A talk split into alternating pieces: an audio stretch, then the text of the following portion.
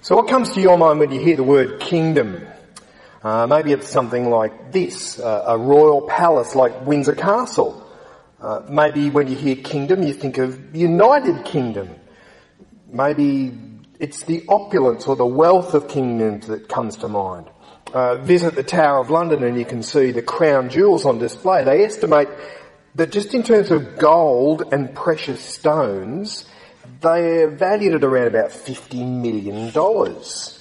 I mean, it's clearly a way of saying that the British royal family and the United Kingdom is wealthy and powerful, that people should be impressed by this kingdom. We hear the word kingdom and it implies a sense of significance and power and importance. One of the ideas that dominates Matthew's gospel is that idea of kingdom. Word comes up more than 50 times in Matthew. John the Baptist announced that the kingdom of heaven was near. Jesus announced that the kingdom of heaven was near. Uh, he talks about kingdom attitudes in the Sermon on the Mount. And even his disciples have been sent out to pronounce to people that the kingdom is now near. But I think one of the obvious questions that we need to ask is, what is the kingdom of heaven like? I mean, the disciples had a pretty clear idea about what earthly kingdoms looked like. They were living in one of the largest kingdoms that the world had ever known, the Roman Empire. They knew what that kingdom looked like. Emperors, soldiers, wealth, power, control. And the disciples also knew about the Old Testament. They had a pretty clear idea of what the kingdom of Israel looked like. They knew the stories about King David and how he defeated enemies with the sword and how he'd taken control of the promised land. So when Jesus comes and there's all this talk about kingdoms, well, what's Jesus' kingdom going to look like? Because frankly, up to this point in Matthew's gospel, well, what Jesus is doing isn't looking much like a kingdom. I mean, there's no palace, there's no army, there's no wealth. Jesus just has a small bunch of followers and even they don't seem to fully understand what it is that he's on about. And it seems that the religious leaders, the people who you would think would be most interested in joining this kingdom, well, they seem to be opposed to what Jesus is doing. We turn to Matthew chapter 13 and almost this entire chapter is devoted to the topic of the kingdom. Jesus wants to explain to his disciples some things that they need to understand about the kingdom that he's come to establish. What it looks like and what to expect. Uh, the first parable that we have is the parable of the sower. And this is in fact the first parable that we've heard from Jesus. It's the first parable in each of the Gospels, and it's the first parable, I think, for a reason. It's a parable kind of about parables. This is the parable that helps us, helps explain the response that people have to Jesus and his teaching.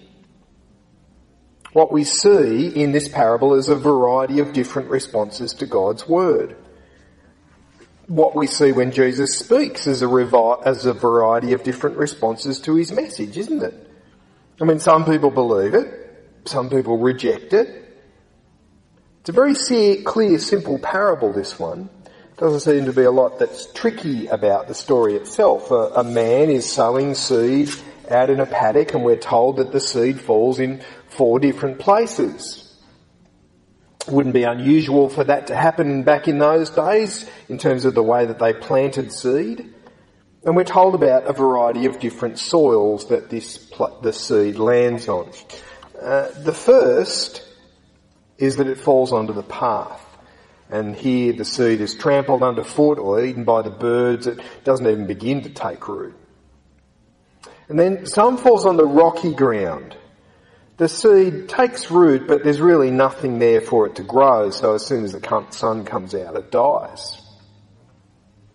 Some fell among the thorns.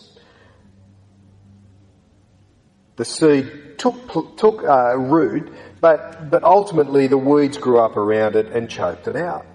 And then some falls on the good soil. It grew really well, finally gave a really good return for the harvest. In fact, the seed gives an incredible return. It produces a hundred times what was sown. But This isn't a lesson on farming, is it? This chapter, Jesus is determined to explain to his disciples what the kingdom is about.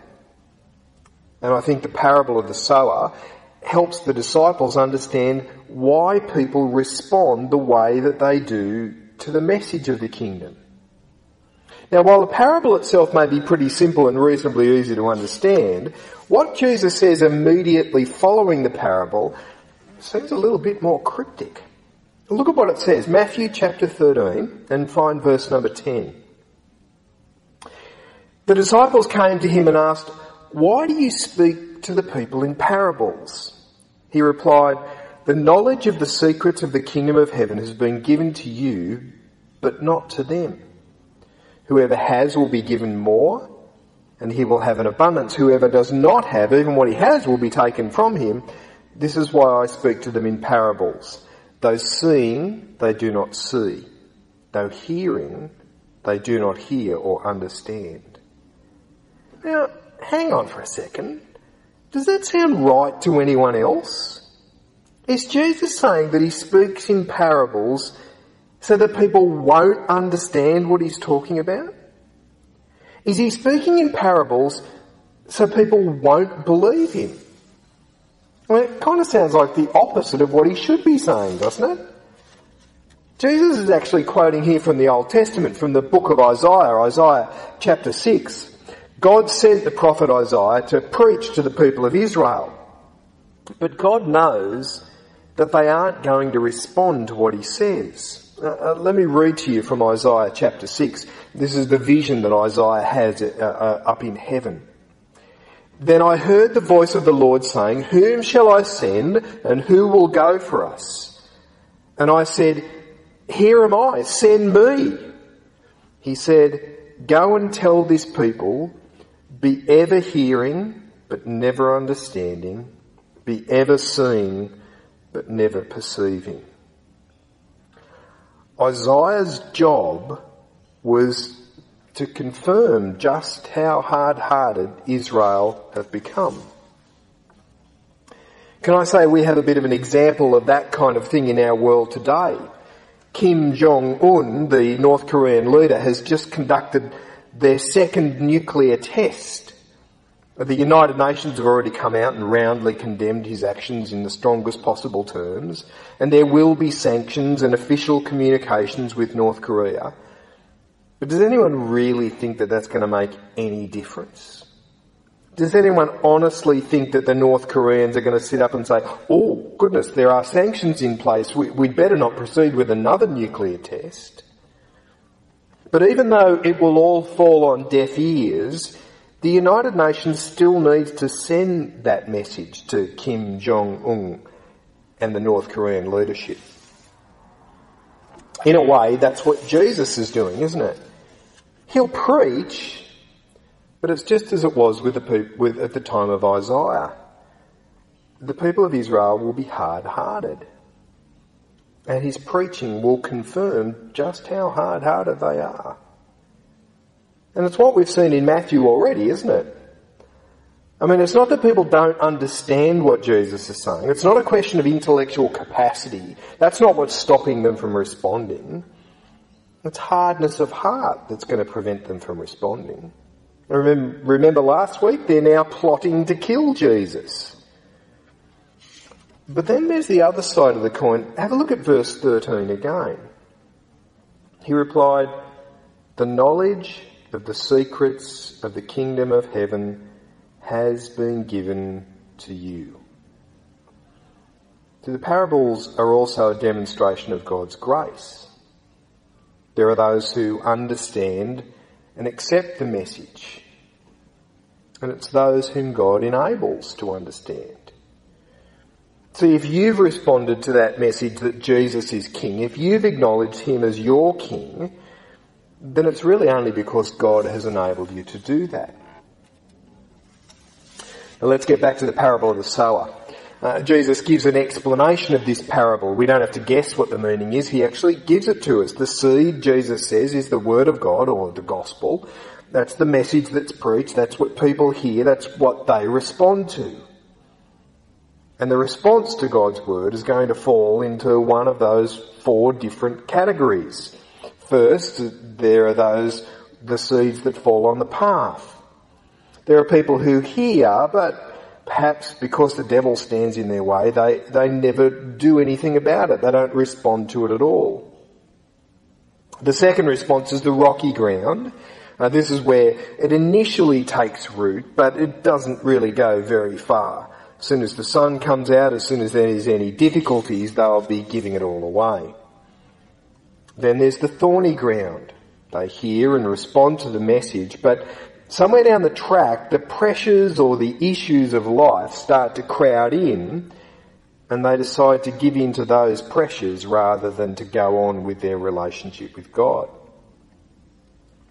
I can't tell you how many times I've seen this happen. People who were once involved in a church but have now drifted away, stopped going to church, stopped even calling themselves Christians. And what was it that got to them? Well, it was success. Things started going really well in their business a few of their property investments paid off. And they came into some money and they thought they no longer had a need of God. It may be money worries, Jesus says, but it also may just be money that drags people away. Some people will give up. Finally is the good soil. This is those who hear, they respond with joy, and like the two before them, the message takes root, but it goes on and it's productive.